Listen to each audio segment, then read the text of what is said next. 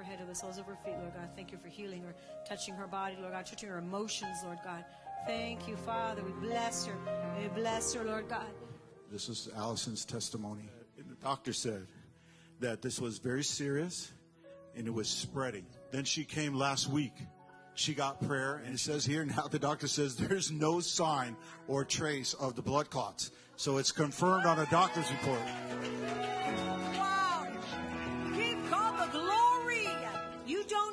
God is doing sometimes in the glory, do you? You don't always know, but you do know this.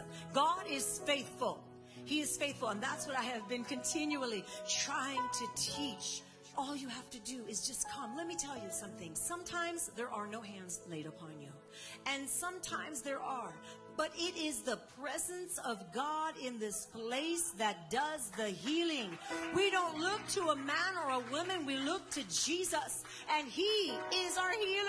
So, Father, I thank you for what you have done.